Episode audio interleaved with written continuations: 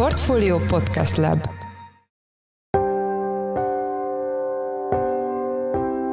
Mindenkit üdvözlünk, sziasztok! Ez a Checklist a Portfólió napi podcastja február 6-án hétfőn. Az adás első részében a friss decemberi kiskereskedelmi adattal foglalkozunk, amely nem meglepő módon visszaesett éves bázison, miután az infláció gyakorlatilag megette a magyarok fizetését, a magyarok vásárló erejét. Ráadásul decemberben már az üzemanyagás top sem hajtotta fel úgy a fogyasztást, mint korábban, hiszen azt 6-án éjjel a kormány kivezette. Így van, nagyon jelentős mértékű átrendeződése lépések zajlanak a kiskereskedelemben.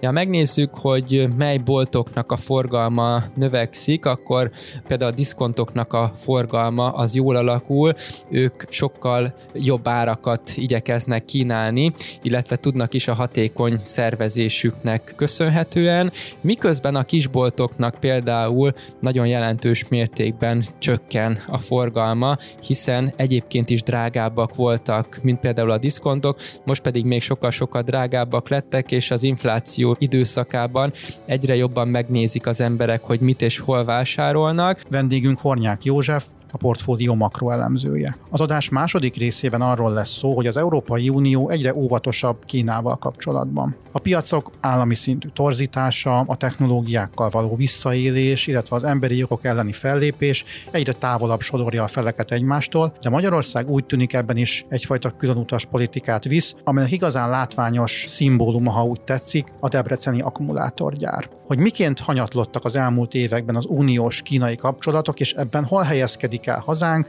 arról Szabó Dániát, a portfólió uniós ügyekért felelős elemzőjét kérdezzük. A műsor harmadik részében arról lesz szó, hogy a portfólió hamarosan megrendezi a Property Warm-up 2023 ingatlan piaci konferenciát, ahol többek között a kamatkörnyezetről, az inflációról, a hozamokról, a bérleti és üzemeltetési díjak alakulásáról, a bérlemények üresedéséről lesz szó, de nem marad ki a home office terjedése sem.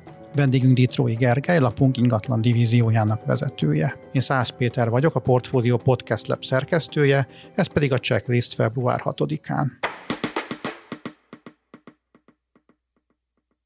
Szerény karácsonya volt a magyaroknak, legalábbis a statisztikai hivatal friss adatai szerint. Decemberben már az egy évvel korábbi szintet sem érte el a fogyasztás a boltokban. A mérséklődés nem új, a költések visszafogása már hónapok óta látszik, de amit most tapasztaltunk decemberben, az arra emlékeztet minket, amit a koronavírus járvány idején láthattunk, és azért ez aggodalomra adhat okot.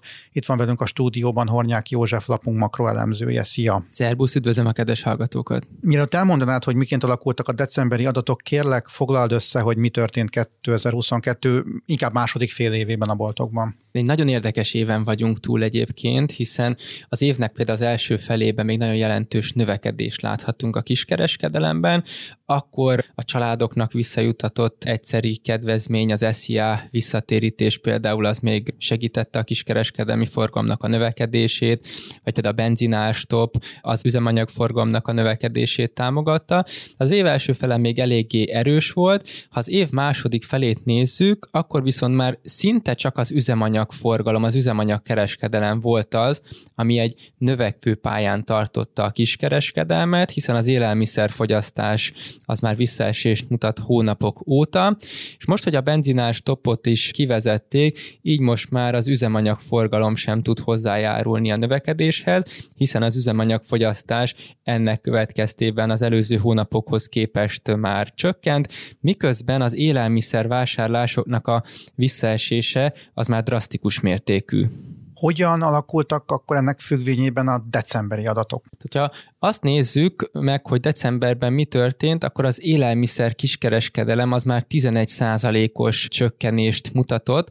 Ez már egyébként olyan jelentős mértékű visszaesés, mint amit a 2008-9-es világgazdasági válságot követő időszakban láthattunk. Akkoriban nagyon nehéz helyzetben voltak az emberek a válságot követő időszakban, nagyon megnőttek a törlesztő készletek is, tehát vissza kellett fogniuk a fogyasztásukat. Ezek az adatok, amik most megjöttek, ezek már ugyanezt a szintet, ugyanezt a forgalom csökkenést idézik. Ez a két számjegyű visszaesés, ez nagyon jelentős mértékű. Hogyha az élelmiszeren kívüli kiskereskedelmi forgalmat nézzük, akkor egy 0,4%-os visszaesés volt. Hát ez nagyjából azért azt jelenti, hogy az emberek igyekeztek karácsony ajándékot is venni azért egymásnak azzal együtt is, hogy a karácsonyi asztalon nagyon sokat kellett spórolni. Mindeközben az üzemanyagoknak a vásárlása, fogyasztása az 1,3%-os növekedés mutatott éves alapon. Az elmúlt hónapokban ez még 10-20-30%-os növekedések voltak. Ez is látható, hogy itt is van egy ilyen mérséklődés, és mindennek következményeképp azért az látszik, hogy a szezonálisan kiigazított adatok alapján, illetve a különböző hatásoktól megtisztított adatok alapján a kiskereskedelmi forgalomnak a szintje az már az egy évvel korábbi időszakot sem éri el. Mekkora a csökkenés? Gyakorlatilag az előző év azonos időszakához képest 3,9%-kal csökkent a kiskereskedelmi forgalom a naptári hatásoktól megtisztított adatok alapján, ha pedig a nyers számot nézzük, akkor 4,8%-os a visszaesés, de sokkal szerencsésebb ezeket a naptárhatásokat kivenni az adatból, és megnézni azt, hogy így miképpen alakul a kiskereskedelem. Ez a 3,9%-os visszaesés egyébként kifejezetten jelentős mértékű, azért azt mutatja, hogy az embereknek a bére, a vásárlóereje az már jelentős mértékben csökken, nagyrészt amiatt, hogy az infláció az évtizedek óta nem látott magasságba emelkedett. A cikketben, amit a kiskeradatokról írtál, az olvasható, hogy az alacsonyabb jövedelműek számára beköszöntött a megélhetési válság időszaka. Ez mit jelent? Így van, gyakorlatilag a legkisebb bérből élők vannak a legnehezebb helyzetben, hiszen őket sújtja leginkább az infláció. Ja most azt nézzük, hogy 25% körüli az infláció, akkor az ő fogyasztói kosarukban sokkal nagyobb súlyjal vannak benne az élelmiszerek. Tehát a jövedelmükhöz képest sokkal többet kell élelmiszerre költeniük, és sajnos az élelmiszereknek az ára nőtt meg a legnagyobb mértékben, csak nem 50%-os az áremelkedés. Ilyen magas élelmiszer áremelkedést egyetlen Európai Uniós országban sem mértek, és voltak olyan hónapok, amikor Magyarország bekerült a világ tíz legnagyobb élelmiszer áremelkedés mutató országa közé. Ebből fakadóan pedig sajnos a legnagyobb teher az infláció miatt az alacsony jövedelműekre hárul. Ugye korábban is volt egy ilyen mondás, vagy van egy ilyen mondás, hogy az infláció a szegényeknek az adója, őket sújtja a leginkább. Most pedig, hogy ilyen drasztikus mértékben nőttek az élelmiszerárak, ez hatványozottan igaz, és sajnos nekik a legnehezebb kigazdálkodni ezt a magas terhet, illetve látszik, hogy nagyon sok mindenről kell lemondaniuk. Összefüggésben van ezzel az, hogy a használt cikkereskedelem viszont virágzik, vagy legalábbis nagy mértékben emelkedett? Így van, nagyon jelentős mértékű átrendeződések zajlanak a kiskereskedelemben. Ja, megnézzük, hogy mely boltoknak a forgalma növekszik, akkor azt azért lehet tudni piaci információkból, a KSH-nak az adatai nyilván nem térnek ki erre, de a piaci információk alapján lehet tudni, hogy például a diszkontoknak a forgalma az jól alakul, ők sokkal jobb árakat igyekeznek kínálni, illetve tudnak is a hatékony szervezésüknek köszönhetően, miközben a kisboltoknak például nagyon jelentős mértékben csökken a forgalma, hiszen egyébként is drágábbak voltak, mint például a diszkontok, most pedig még sokkal-sokkal drágábbak lettek, és az infláció időszakában egyre jobban megnézik az emberek, hogy mit és hol vásárolnak. Tehát eltolódott egyrészt a forgalom a diszkontok felé, másrészt a saját márkás termékek irányába, harmadrészt pedig abszolút a használt cikkeknek a kereslete is fut fel már az elmúlt időszakban, ami szintén azt jelenti, hogy egyre inkább spórolniuk kell az embereknek. Egy kicsit beszéljünk az üzemanyagról, ez elég nagy hangsúlyt kap most a fogyasztásban, és december pedig azért fontos, mert decemberben nagyjából egy szűk hétig élt már csak az üzemanyagár stop, azt a kormány kivezette. Mire lehet számítani a kutak forgalmánál, figyelembe véve azt, hogy az üzemanyag azért egy olyan termék, amiről nagyon nehéz lemondani egyik napról a másikra. Így van, az látható, hogy azért az egy évvel korábbi szintet azt tudta hozni az üzemanyagforgalom azzal együtt is, hogy megszüntették az üzemanyagástopot, tehát a fogyasztók nehezen mondanak le róla, nem is igazán tudtak, tudnak lemondani, hiszen az autó a szerves részét képezi a mindennapjainknak. Ugyanakkor itt is azért lehet arra számítani, hogy ha például tovább fognak emelkedni az árak, akkor szintén a lakosságnak az alacsonyabb jövedelmi kategóriákba eső része, az nehezen fogja tudni már megvenni az üzemanyagokat is. A mostani árszinteken azért még az látszik, hogy képesek az emberek fenntartani az üzemanyag fogyasztásukat. No persze már nem azt a szintet, ami az árstop időszakában volt, az egy teljesen irracionális szintnek felelt meg egyébként. Gyakorlatilag akkor az év első felében még például mindenki autóval ment mindenhova. Olyat is hallani lehetett, hogy valaki csak azért két kocsival ment le a Balatonra, hogy kicsit jobban elférjenek a cuccok a csomagtartóban. Tehát azért nagyon jelentős mértékű volt akkor az üzemanyagpazarlás. Ez már biztos, hogy nem lesz jellemző a következő időszakban, és az emberek azért jobban meg fogják nézni azt is, hogy biztosan mindenhova autóval kell -e járniuk, vagy lehetséges, hogy valamikor és valamilyen körülmények között azért le tudnak mondani erről. A januáron már túl vagyunk, a a számait majd egy hónap múlva fogjuk megismerni. Mire kell számítani 2023-ban? Az biztos, hogy az évnek az első hónapjaiban az infláció az még ugyanolyan magas szintű lesz, mint a tavalyi év végén, tehát erre a 25% körüli áremelkedésre lehet számítani. Mindeközben a béreknek a növekedése az nem lesz ilyen jelentős mértékű. Ugye a minimálbér és a garantált bér minimum 16, illetve 14 4%-os emelkedése az az évnek az első hónapjaiban jól látható módon jelentős mértékben el fog maradni az inflációnak az emelkedésétől, de magasabb jövedelmi kategóriákban sem lehet azért arra számítani, hogy 25%-os lesz a béremelkedés, ennél alacsonyabb szintű kereseti növekedésre lehet számítani. Ebből fakadóan pedig arra lehet számítani, hogy a kiskereskedelmi forgalom csökkenése az tovább fog tartani. Az évnek az első felében nagy valószínűséggel negatív számokat fogunk látni, és fellélegzésre leginkább az idei év második felében lehet majd példa, amikor már reményeink szerint az infláció szelidülni fog, és az év vége felé egy kis szerencsével meg tudja közelíteni a 10%-ot is, ekkor már azért jobb adatokra lehet majd számítani. Ehhez természetesen az is kell, hogy a forint árfolyama stabil maradjon, újabb adóintézkedések, adóemelő lépések ne történjenek, és ha ebben az időszakban majd az infláció csökkenni tud, akkor a kiskereskedelmi forgalomban is lehet egy felélegzés, és az idei karácsonyi időszak az már jobban tud majd alakulni. Az elmúlt percekben Hornyák József, a portfólió makroelemzője volt a vendégünk. Köszönjük szépen, hogy a rendelkezésünkre álltál. Szia! Köszönöm a lehetőséget, sziasztok! Az EU pár évvel ezelőtt szakított azzal a baráti retorikával, amelyel Kína felé kommunikált, most már versenytársként és rendszer szintű riválisként kezdte el címkézni Pekinget, de valójában úgy néz ki, maguk sem tudják, hogy mit akarnak a világ második legnagyobb gazdaságától. Nem így Magyarország, itt hát legalábbis úgy tűnik, hogy ők nagyon is tudják, hogy mit szeretnének. Itt van velünk a stúdióban Szabó Dániel, lapunk makroelemzője. Szia!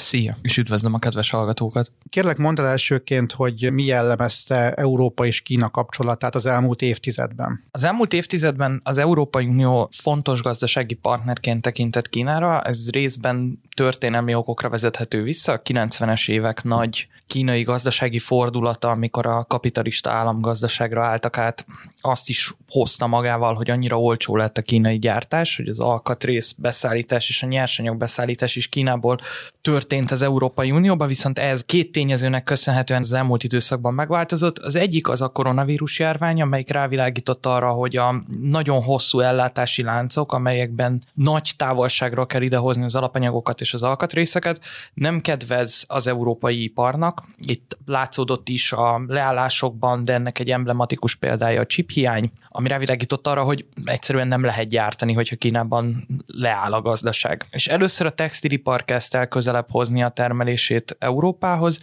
Észak-Afrikában, Törökországban indultak beruházások, és kezdődtek meg a gyárépítések.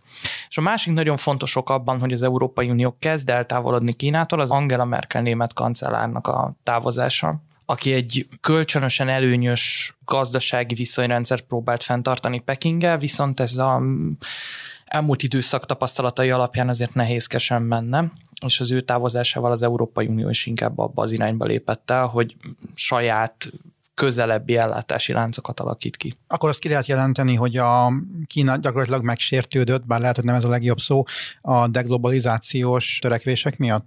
Kína igazából nem sértődött meg, sőt, ő jelenleg is próbál mindenféle befektetéseket végrehajtani Európában, tehát annak ellenére, hogy egy sor nyugati titkosszolgálat azt mondja, hogy bizonyos kínai telekommunikációs cégeknek nem lenne szabad megjelennie a európai 4G, 5G és egyéb technológiai hálózatokban. Ezzel együtt Kína intenzíven próbálkozik azzal, hogy bekerülhessen az európai iparba, viszont az Európai Unió maga nem annyira kér már a kínai ölelésből. Akkor azt ki lehet jelenteni, hogy nagyjából a elmúlt pár év történetei, a járvány, és akkor, ahogy mondtad is, a német politikai változások hoztak egy fordulatot, tehát akkor mondjuk 2020-tól lehet az datálni, hogy, hogy, hogy romlottak a, az a kapcsolatok? Hát már 2019-ben az Európai Unió különböző emberi jogi aggályok miatt már elfogadott Kínát elítélő nyilatkozatokat, ezek 2020-ra értek be, itt lehet gondolni az ujgur kérdésre, vagy a hongkongi tüntetésekre, tehát itt már volt egy uniós távoladási kísérlet,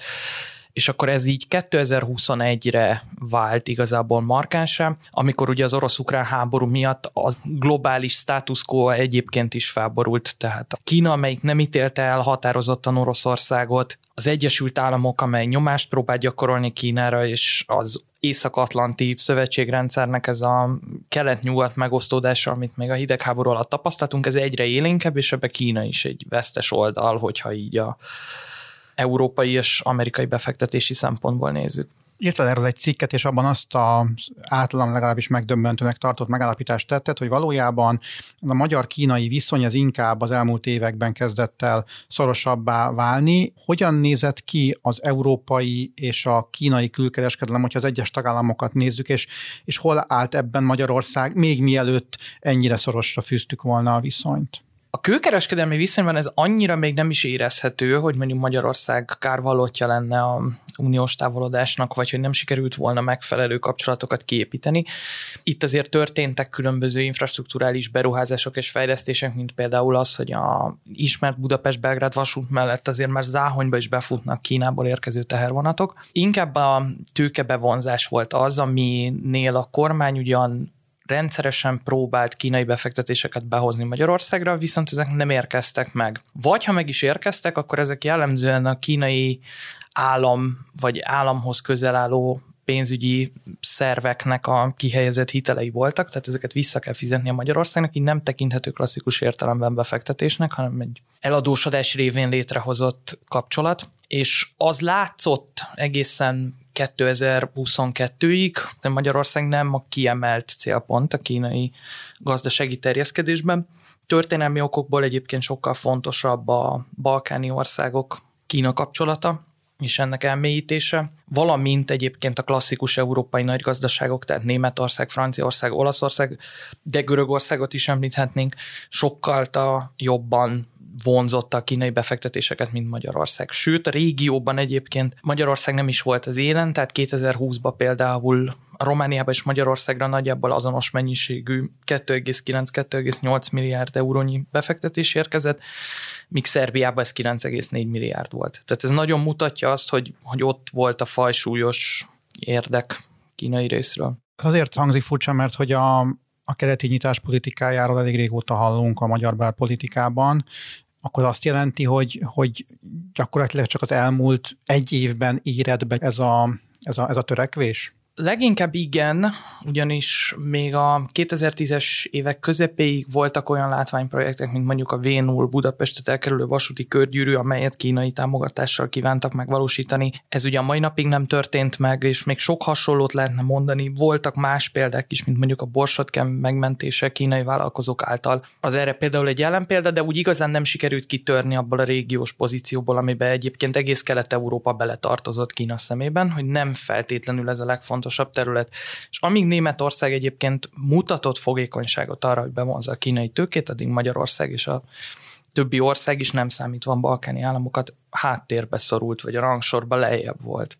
Ez nem feltétlenül a keleti nyitás politikájának a mm, kudarca, egyszerűen a gazdasági realitás ez volt a pekingi érdekek mentén. Viszont nem kerülhetjük meg a kérdést, hogy ha valami beérett, akkor a, akkor a debreceni akkumulátorgyár az biztosan tekinthető ilyennek, gondolom. Igen, az elmúlt időszakban viszont az látszik, hogy egyre fontosabb lett Magyarország Kína számára. Ez vélhetően annak is köszönhető, hogy még mondjuk a legtöbb nagy gazdaság, tehát az említett francia, német, olasz tengely, az inkább próbál leválni a kínai tőke bevonzásáról, meg egyáltalán a kínai beszerzési láncokról, és ezeket próbálja minél közelebb hozni a saját országához, hanem egyszerűen hazaköltözteti. Így igen, tehát az látszik, hogy Magyarország szerepe felértékelődött, hiszen egyébként egy fejlett piaci környezettel rendelkező uniós tagállam, amelyik számtalan lehetőséget jelenthet egyébként így is Kínának, és mondjuk a Debreceni Kettle gyárnak a beruházás az egy jó példa arra, hogy most már azért kezd megérkezni a kínai tőke, pont akkor, amikor Európa már inkább távolodna. Ez lehet számszerűsíteni, tehát hogyha Európai Unió összsúlya csökken, és azon belül Magyarországi nő, akkor ez mit jelent a külkereskedelmi kapcsolatokban? A Shanghai Fudan Egyetem jelentése szerint a legnagyobb kínai ilyen külkereskedelmi és gazdaságdiplomáciai projekt, az új út, vagy egy jövezet, egy út projekt. 147 országából Magyarország volt az első tavaly a befektetési listának abszolút első helyezettje ami mind egyébként ennek a már említett debreceni gyárépítésnek köszönhető, ami ilyen több mint 7 milliárd dolláros beruházási értéket jelent és ezzel Magyarország már az első a teljes BRI listán, megelőzi Szaúd-Arábiát is, amelyik az elmúlt időszakban egyre közelebb került Kínához, valamint Szingapurt is, ami meg ugye a modern ázsiai piacnak egy nagyon fontos csomópontja. Az elmúlt percekben Szabó Dániel, a Portfólió Uniós ügyekért felelős elemzője volt a vendégünk. Köszönjük, hogy a rendelkezésünkre álltál. Szia! Köszönöm a lehetőséget. A következő interjút Forrás Dávid, a Portfolio Podcast Lab szerkesztője készítette.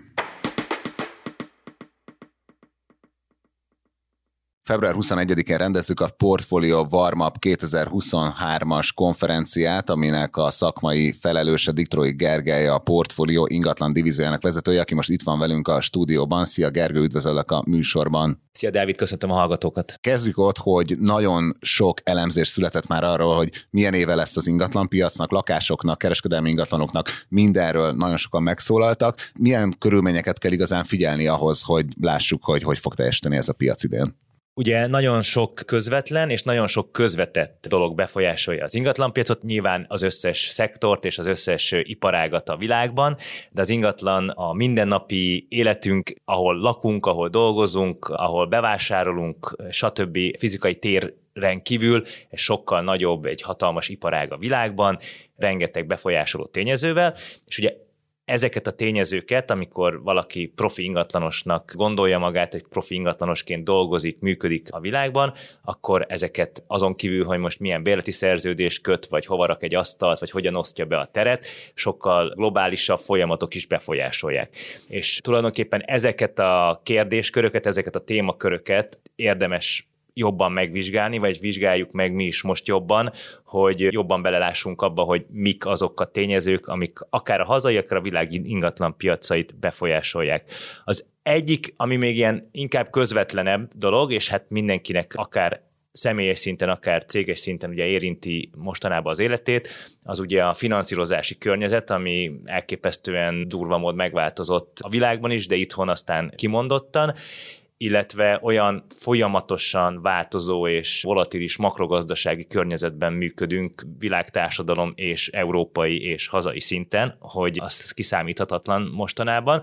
Úgyhogy a befektetői, finanszírozói, illetve hát a makrogazdasági trendek azok, amik így a leginkább hatással vannak a konkrét ingatlan piaci fejlesztésekre, beruházásokra, befektetésekre, illetve vannak olyan területek, amik elsőre csak közvetetnek tűnnek, közvetett hatásúnak tűnnek az ingatlanpiac szempontjából, de közép-hosszú távon ezek fogják érdemben megváltoztatni, vagy alakítani az ingatlanokhoz való viszonyunkat, az ingatlanok használatát, funkcióit, a jövő fejlesztéseit. Ilyenek például a mesterséges intelligencia, a robotizáció, ugye az összes digitalizációval kapcsolatos fejlődés, fejlesztés, de ilyenek például az a kérdés, hogy például az új generációk hogyan gondolkodnak, hogyan használnak ingatlanokat, hogyan mozognak a világban, mennyire rugalmasak, milyen elvárásaik vannak, és az energiapiaci trendeket meg aztán nem is említem, ami nyilvánvalóan most a egyik legégetőbb kérdés lakossági és kereskedelmi ingatlan piac számára egyaránt. Ugye, ahogy a bevezetőben is említettem, hamarosan megszervezzük a Property Warm Up 2023 konferenciát. Itt ugye ennek te vagy a szakmai felelőse. Mi várható, milyen előadások lesznek, kiknek csináljuk ezt a konferenciát? A Grájét Polussal közösen hoztuk létre ezt az egyedi rendezvényt. Ugye nekünk van két nagy rendezvényünk az évben az ingatlanpiac számára, ingatlanpiaci fókusszal. Az egyik szeptember végén a Property Investment Forum, illetve júniusban a Property X nyári füredi konferenciánk, és hát a kettő között olyan sok idő telik el, és történik annyi minden, és pörög annyira a világ, hogy úgy gondoltuk, hogy érdemes és kell találkozni, kell információt cserélni, meg kell beszélgetni azokra a kérdésekről, amik korábban akár fél évente, évente, vagy két évente változtak, csak most meg havi szinten új impulzusok érik a, az iparágat, és ezekről a kérdésekről, konkrétabban a finanszírozásról, befektetésről, hogy hogy látják a szakértők, illetve a makrokörnyezetről. Itt az összes panelbeszélgetésbe, illetve az előadásokba megpróbáltuk a hazai piac legelismertebb és legbefolyásosabb szereplőit meginvitálni, akik szerencsére el is fogadták a felkéréseinket, úgyhogy a hazai jellemzően kereskedelmi ingatlan piaci fókuszú kérdéskörök lesznek, amik terítékre kerülnek, és megpróbáljuk egy kicsit kívülről tekinteni az iparágat, az ingatlan piacot, nem konkrétan mondjuk az irodapiac, vagy logisztika, vagy retailpiac aktuális belső kihívásai, nehézségei, hanem kicsit ilyen makrokörnyezetben és az egyébként különböző változások a világban hogyan hatnak majd erre az iparágra. Ez egyszerre egy, egy jó szakmai lehetőség is, egy jó szakmai fórum is, illetve egy, egy találkozási pont, tehát egy olyan üzleti networking esemény, ahol ezeket a kérdéseket azok a felső vezetők, akik az iparágban mozognak és jelentős szereplők, ezt ott meg tudják beszélni a délután folyamán, ugye ez egy félnapos rendezvény, délutáni programmal és esti kocintással. Tudsz pár példát mondani, hogy kik azok a kiemelt előadók, akik jönnek? A vendégünk lesz például Banai Ádám a Nemzeti Bankból, vagy Német Miklós az OTP-től, Deák Tamás az Erstétől, előadást fog tartani Hauk Viktor, aki az energiapiaci kérdésekben nyújt kicsit jobb betekintést, ő az Európai Bizottság energiaügyi főigazgatóságán dolgozik, Rab Árpád, aki trendkutató, Steigerwald Krisztián, aki generációkutató, vagy Dúl Andrea, aki az Ötvös Loránd Tudom Egyetemen intézet igazgató és a munkavállalók pszichológiájával foglalkozik, és az egyik kiemelt előadónk Tilles György lesz, aki mesterséges intelligenciával foglalkozik, és nemzetközileg elismert szakember a kérdésben. A makrokörnyezetről pedig a portfólió vezető elemzője Madár István vezetésével fognak beszélgetni a szakma kiemelt képviselői Lecser Tamás és Tardos Gergely, illetve az ingatlanpiac piacon ismert Borbé Gábor, aki a CBR kutatási igazgatója. Tulajdonképpen ők lesznek azok, akik segítenek nekünk kicsit jobban átlátni azt, hogy mi az, ami várhat ránk a hazai kereskedelmi ingatlanpiacon, de hát hogy az ingatlanpiacon úgy, úgy, úgy általában, mire számíthatunk, milyen vélelmek, milyen kihívások, milyen kockázatok vannak most. Ugye azt azért lehet tudni, hogy az ingatlanpiac az egy nagyon sokrétű iparág, különböző termékkategóriák, altípusok vannak, egy lakásprojekt, új lakásprojekt megítélése nagyon távol van mondjuk egy logisztikai vagy ipari ingatlannak a megítélésétől üzleti szempontból, vagy egy irodaháznak, egy hotelnek, egy bevásárlóközpontnak, nagyon sokfajta ingatlan létezik, és nagyon nem mindegy, hogy éppen aktuálisan a piaci szereplők hova súlyozzák az energiáikat és a forrásaikat, mert teljesen másfajta finanszírozás, teljesen másfajta befektetői aktivitás lehet a különböző altípusoknál, a különböző kategóriákban. Nyilván egy profi befektetőnek, egy profi ingatlanosnak az a feladata, hogy az összes létező kockázatot és változást beépítve látva a különböző finanszírozási lehetőségeket, ezeket kombinálva meghozza az üzletileg számára legjobb döntést, de hát ez rengeteg kihívással és rengeteg információval lehet csak jó döntéseket hozni. Hát köszönjük szépen ezt a kedv csinálót. Ugye további információ a Property Warmup 2023-as rendezvényről elérhető a portfolio.hu per rendezvények oldalon. Az elmúlt percekben vendégünk volt Ditrói Gergely, a Portfolio ingatlan divíziójának vezetője. Gergő, köszönjük, hogy a rendelkezésünkre álltál. Köszönöm a lehetőséget. Ez volt már a Checklist, a Portfolio napi podcastje február 6-án hétfőn. Ha tetszett a műsor, és nem tetted volna, akkor iratkozz fel a Portfolio Checklist csatornára valamelyik nagyobb platformon, például Spotify-on, Apple vagy Google Podcast-en. Ha segítenél nekünk abban, hogy minél több hallgatóhoz eljussunk, akkor értékelj minket azon a platformon, ahol ezt az adást meghallgattad. A mai műsor elkészítésében részt vett Bánhidi Bálint, a szerkesztő pedig én voltam Szász Péter. Új műsorral kedd délután 5 óra magasságában jelentkezünk, addig is minden jót, sziasztok!